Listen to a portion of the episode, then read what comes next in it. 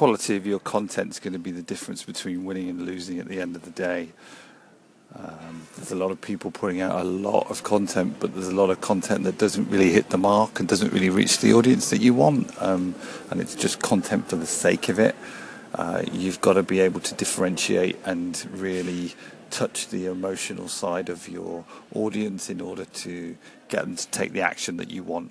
And the sooner that you can work that out and do something with it, the better.